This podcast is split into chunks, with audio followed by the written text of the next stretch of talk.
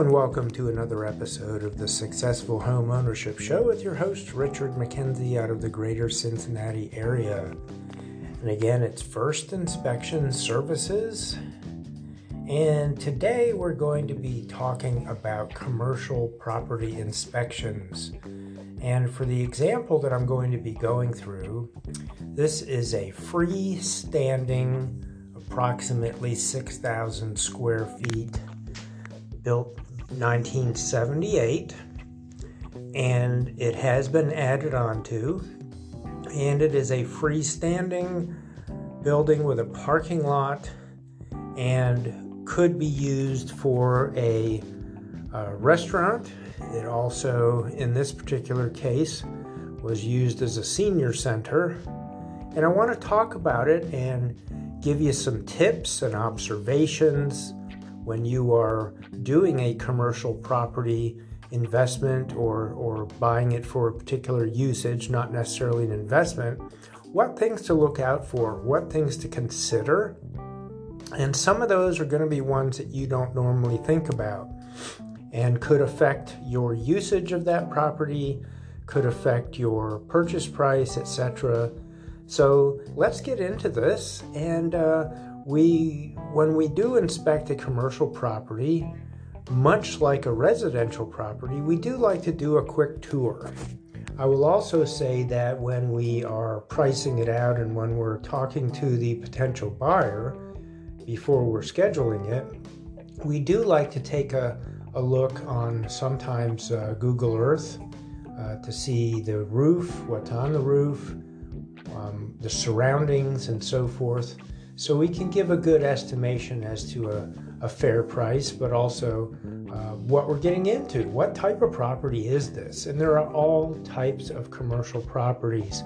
We have inspected churches, and churches come in all shapes and sizes as well. You have modern, newer churches, and you have older churches of the more traditional style that have lots of different roof pitches and hidden rooms and all kinds of uh, neat stuff.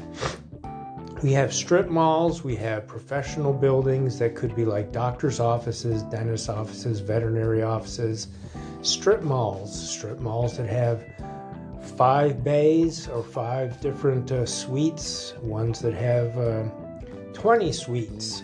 We have hotels, motels.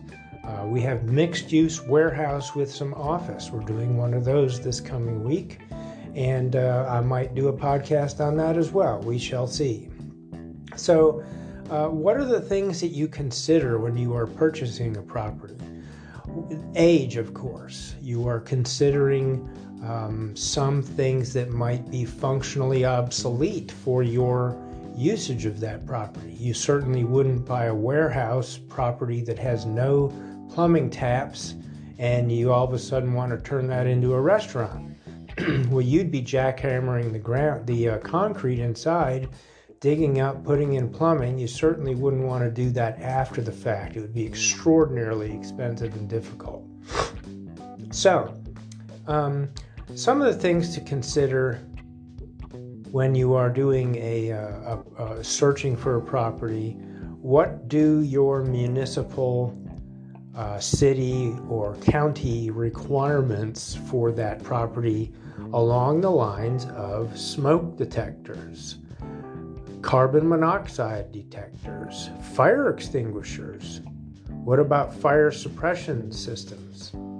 Uh, those are things that you really have to consider because they could be extremely expensive. If you have to put in a fire suppression system after the fact, uh, and you didn't know about that and you purchase it, wow, you could be in for a big surprise.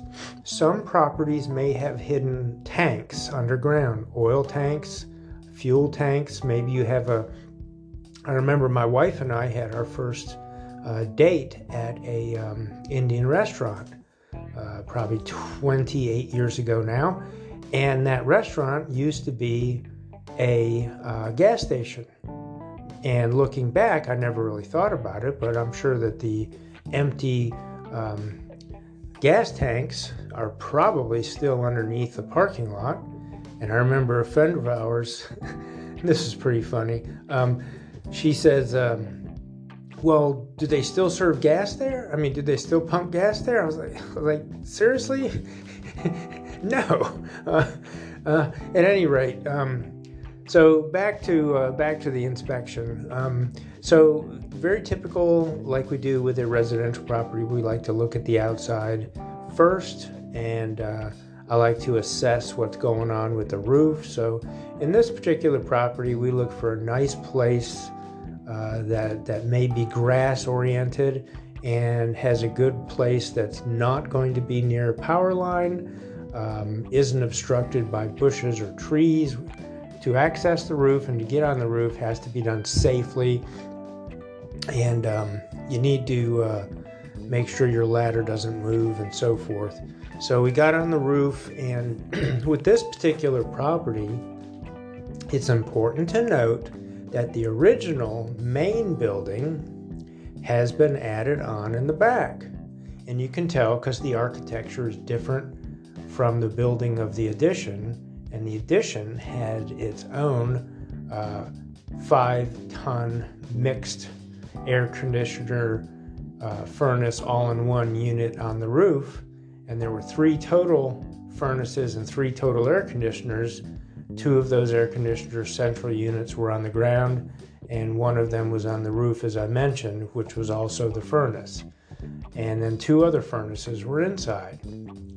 Where those two buildings meet always creates interesting scenarios because uh, flashing is always important between the two different roofs, or which, which in this case were about one foot apart as, as far as height.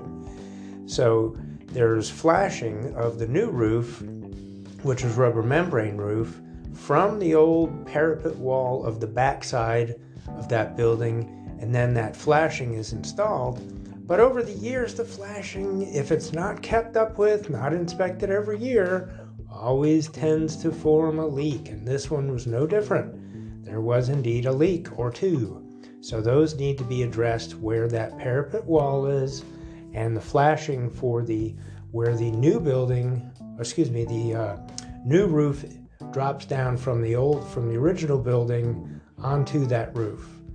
So you might be thinking, well, what types of roofs are there? Well, both of them are flat, and the original building roof was a modified built-up roof, which was a rubber membrane roof, EPDM, which had been sealed with other material on it also with fiberglass type material and then uh, very small gravel put on it as well and it was not leaking at all and there were uh, we pushed up several suspended ceiling tiles to verify that and i'll go in that um, as we go further in the podcast but the roof was in i, I would say very very good shape um, reasonable um, the gravel was well, dis- well, well um, distributed. There were a couple places that we put in the report where more gravel could be added because it had moved, been moved around.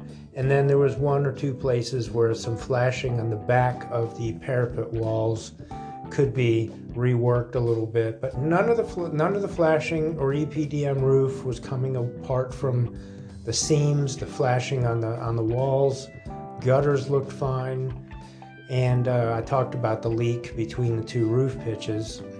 And a strange finding you don't think about the two furnaces inside for the main building had uh, cold air returns outside, and the ductwork from them was from 1978 and was very heavily rusted.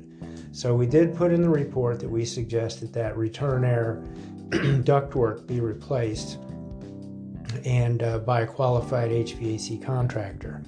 We got the year uh, and the uh, tonnage off of the off of the mixed use, excuse me, combo. I'll, I'll call it a combo unit, roof combo unit.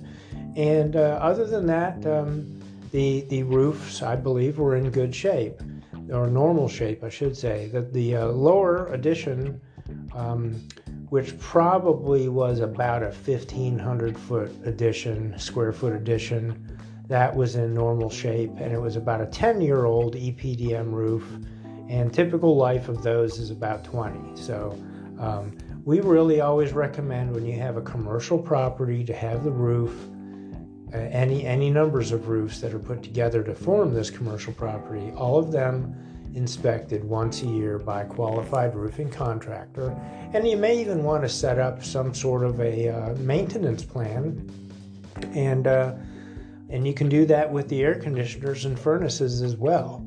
Uh, that that way you can predict your cash flow. You know what's going out each year for the expense of your furnace um, and air conditioner systems and roof. That's probably a good planning for your cash flow, I would say. So outside windows were in normal shape.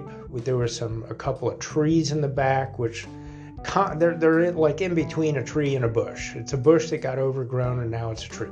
If if you know what I mean. Um, that was touching the house or the building that needs to be removed. And then there's a couple places where we recommended that they maybe put in some motion detector sensor lights on each corner of the property so that people can't cut through the property on the backside and hide and do all kinds of nasty stuff, you know, drug deals or whatever in the back. You don't want that going on. And it was clear that there was a well worn path that people do cut between the uh, fence that was behind the property and the building itself. So you want that opened up. You don't want people to be able to hide and so forth. So all that went in the report. Gutter downspouts were draining well, draining away from the building uh, no real foundation issues. Um, it was a concrete slab, as you would probably expect for this type of property, sitting like in, a, in the middle of a parking lot. Had grass in the back, parking lot on all three sides. Other than that, um, now a couple things that we we noted. Um, there were some vines growing on the building; those need to be removed. And then I mentioned that there were uh, two other air conditioner central units. One of them was uh, 13 years old and the other 16. So, typical lifespan of commercial, whether they're commercial grade or residential, and these were really five ton units, um, both of them Goodman brand, typical lifespan of about 15 to 20 years. And the 16 year old unit really, and it was too cold that day to, to run the air conditioner. So, really, all we could do is get the uh, model, the year, the tonnage, give them some some suggestions about that. And really, if you're going to invest in this type of a property, you want to know about your mechanicals. Um, those are some of your most expensive partial portions of your that you may end up with capital outlays if you um, if, if if you have to replace one of those. A five ton unit is something you definitely want to shop around for and know exactly how much life is left in that unit. At 16 years, you're in that in between year.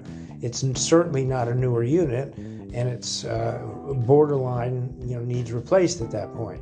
So um, we noted the year, the 16 years, and again, 15 to 20 is the typical lifespan.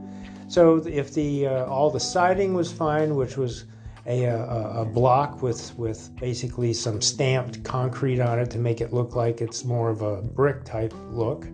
It also had vinyl corrugated front to give it that awning over the over the front door, um, where your sidewalk basically is like a little front sidewalk patio kind of thing, and it could easily be used for a restaurant versus um, the senior center that it was. All the windows were fixed pane glass. There were no openable, operable windows. Pretty typical, pretty normal for a property of this size, of this type.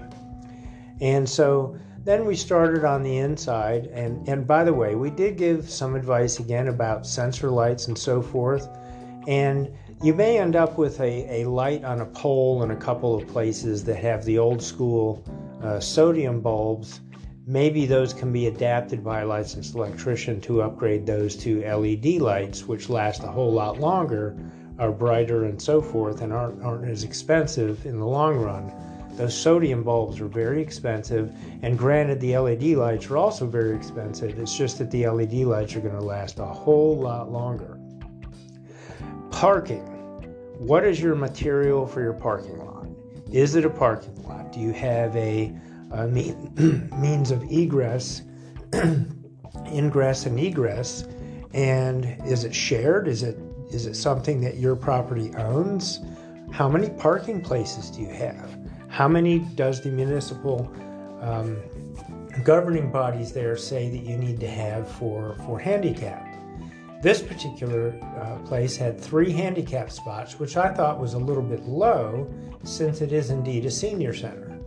Also, the uh, ramp going from the handicap parking area to the front walk or, or patio little sidewalk area, I thought was not wide enough, and I suggested that they maybe consider um, tripling the width of it, and that can be done by asphalt right on top of the concrete so that you have a large ramp and you don't have to work so hard once somebody is, is gotten out of their car, maybe with a wheelchair or assisted access, um, and to be able to get up that ramp. So I thought that was pretty important to, to point that out.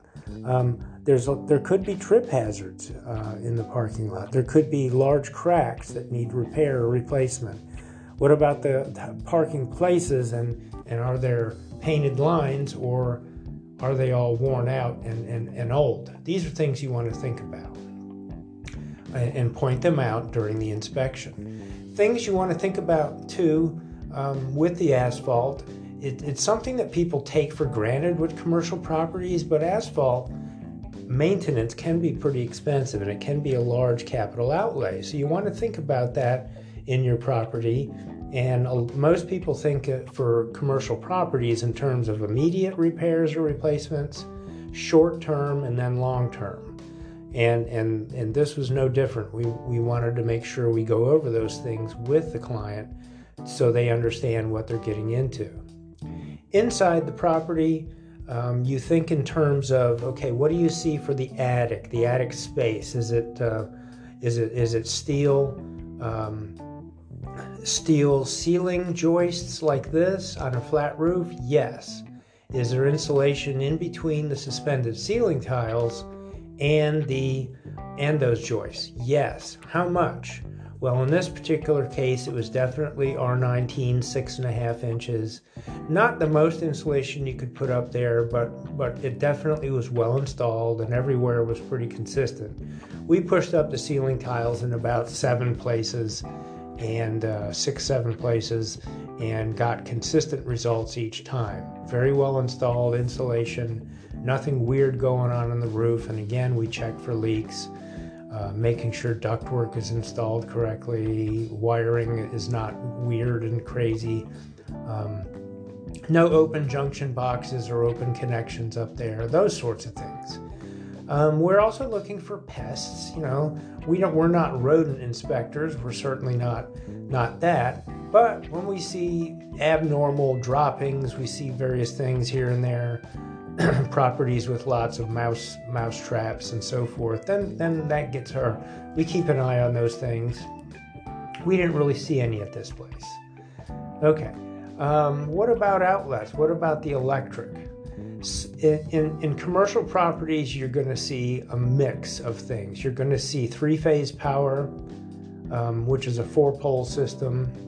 You're also going to see, um, or excuse me, three pole system versus uh, the uh, th- uh, normal residential um, two pole type power. Um, in this particular case, we did have two 150 amp panels. Um, sometimes we get to places and they've got like 1200 amps or 8, 800 or 600, and they have several 225 amp boxes that are three phase power, and there might be a few 125 or 200 amp sub panels here and there. Um, so we again have all types. I expect the property we're inspecting next week that's a mixed use warehouse and office is probably going to have some three phase power uh, more than likely. We'll see how much they have. Um, and uh, if you're going to take a property that was used for one use and convert it to another, you absolutely want to hire a commercial licensed electrician to help you estimate what you need to do. You may need to scale down. You may not need everything that is there if you're, for example, taking a warehouse that was used for some a welding shop with for cars and other things, and you're just going to store your landscaping equipment in it. Well, what the heck would you need a whole bunch of power for in that case? Maybe you want to keep it in case you resell the building, and it's not worth downscaling or downsizing and you just shut a whole bunch of stuff off and maybe you just use one 200 amp panel. So these are things you want to think about. All right, back to the senior center that we inspected.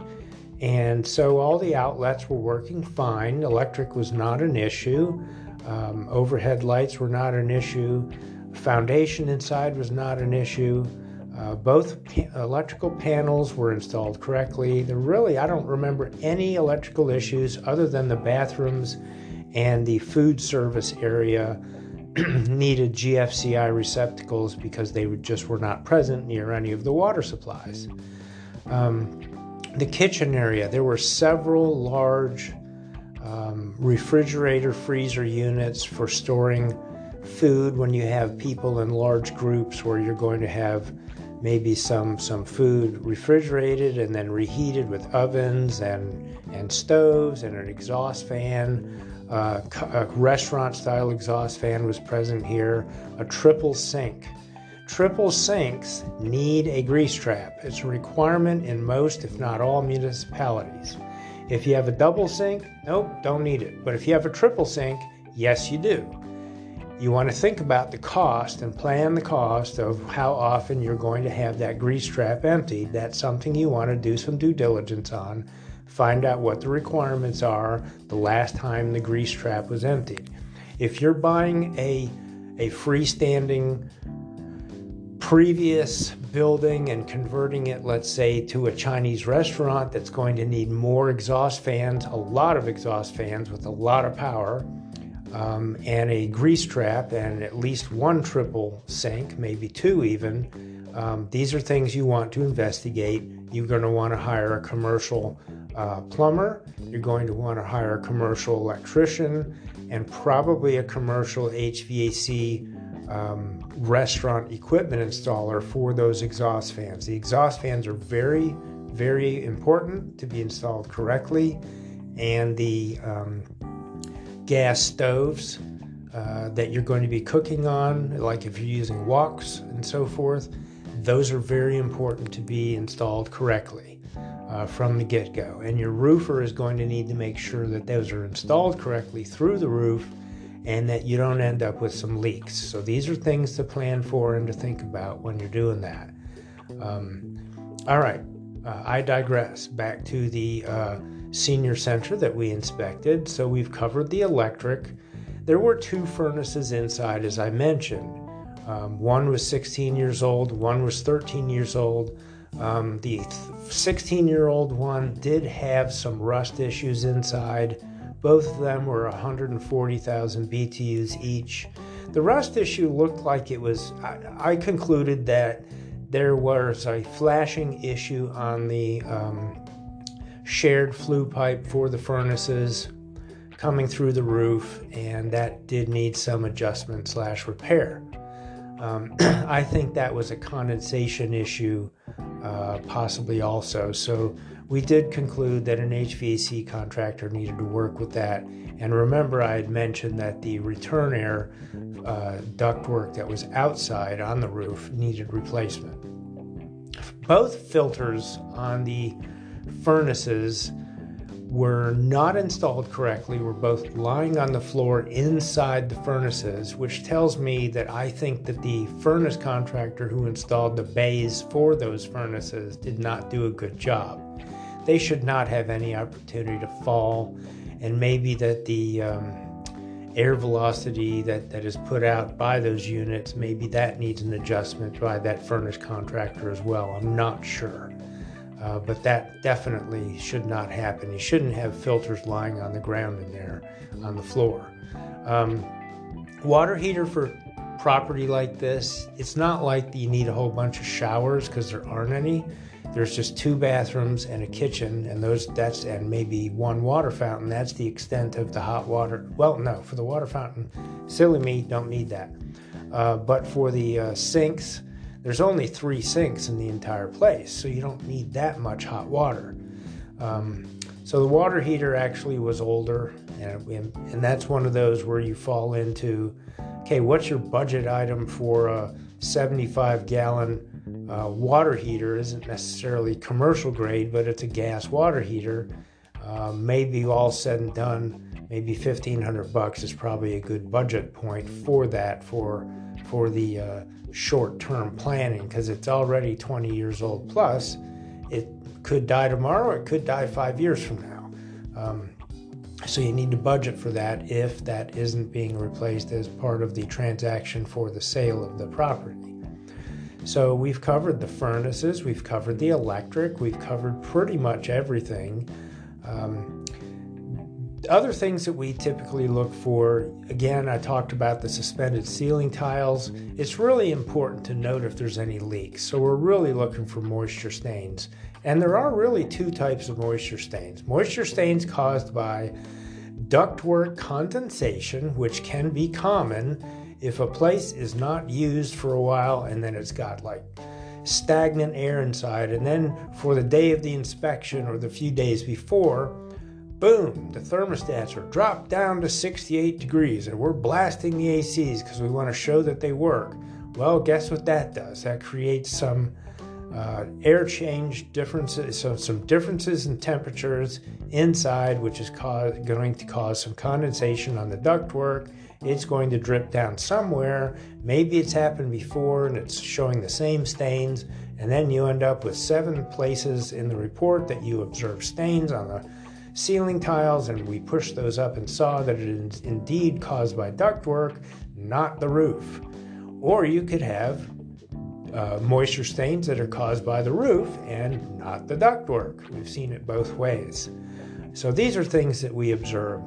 I think some of the other common things that we observe at inspections are the usage of the electric over time and just the number of mislabelings and, and upgrades and changes that have been made to the electric, some of them inspected by the city, some not. So we, we have to put observations about that in the report. Um, this was a pretty straightforward, enjoyable inspection, and uh, we had a good time doing it. And I think the uh, the buyers got a lot out of the inspection and a lot out of the report. Think we really did a good job on it. And I'm pretty happy with the uh, results of the report and the outcome. So I would say for this inspection, um, there's a lot of good examples of typical things that you're going to see at a commercial inspection. And I hope you've gotten a lot out of this. Um, now, remember, some of the other commercial properties can fall into other various categories. Uh, maybe a downtown multi story older property that has a storefront with some office spaces upstairs, up, up on the upper floors. We've certainly done some of those properties. Um, it's been a while since we did a motel, but uh, those are always interesting to do as well. And of course, the um, uh, high unit uh, apartment buildings. Those are always interesting too. Let me just say one word about apartment buildings, and if you are going to end up being a listing agent or buyer's agent or purchaser of a apartment building, there are types of inspections to do for those. One would be a full inspection of all the units. Let's say it's a 20 unit building and you want all the units inspected.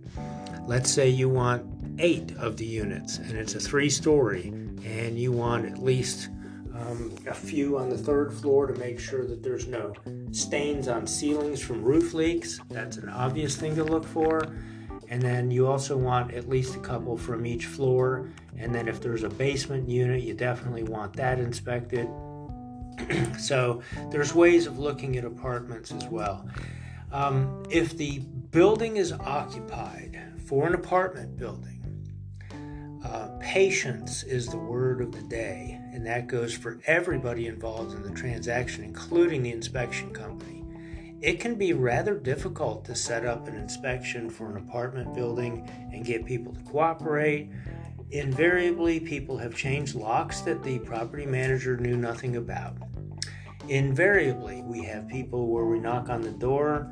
Maybe they're uh, behind the door, stoned or asleep, and they're just not answering. But there was definitely a notice posted on their door. They were told about the inspection. Yet people still claim that they knew nothing about it. Most cases that we encounter, and I say this with a straight face, tenants tend to make it difficult because they assume they're going to be kicked out. They assume the rent's going up. They assume the new owner is not going to be as nice as the current owner. And they always worst case scenario it and they put their worst, uh, worst foot forward. Sometimes it's a dog forward that uh, takes the place of that. Uh, they just make it very difficult for the inspector and it ends up being a big ordeal. So plan ahead. Definitely patience is of the day and as well as planning. It's very important to do good planning to make your sale of your apartment building a uh, smooth sailing transaction. So, preparation is very important. All right, so I threw that tidbit in at, in at the end, and I really hope this has been informative to you. Uh, so, uh, without further ado, until our next episode, this has been the Successful Homeownership Show as we conclude this commercial property inspection. Thank you for listening.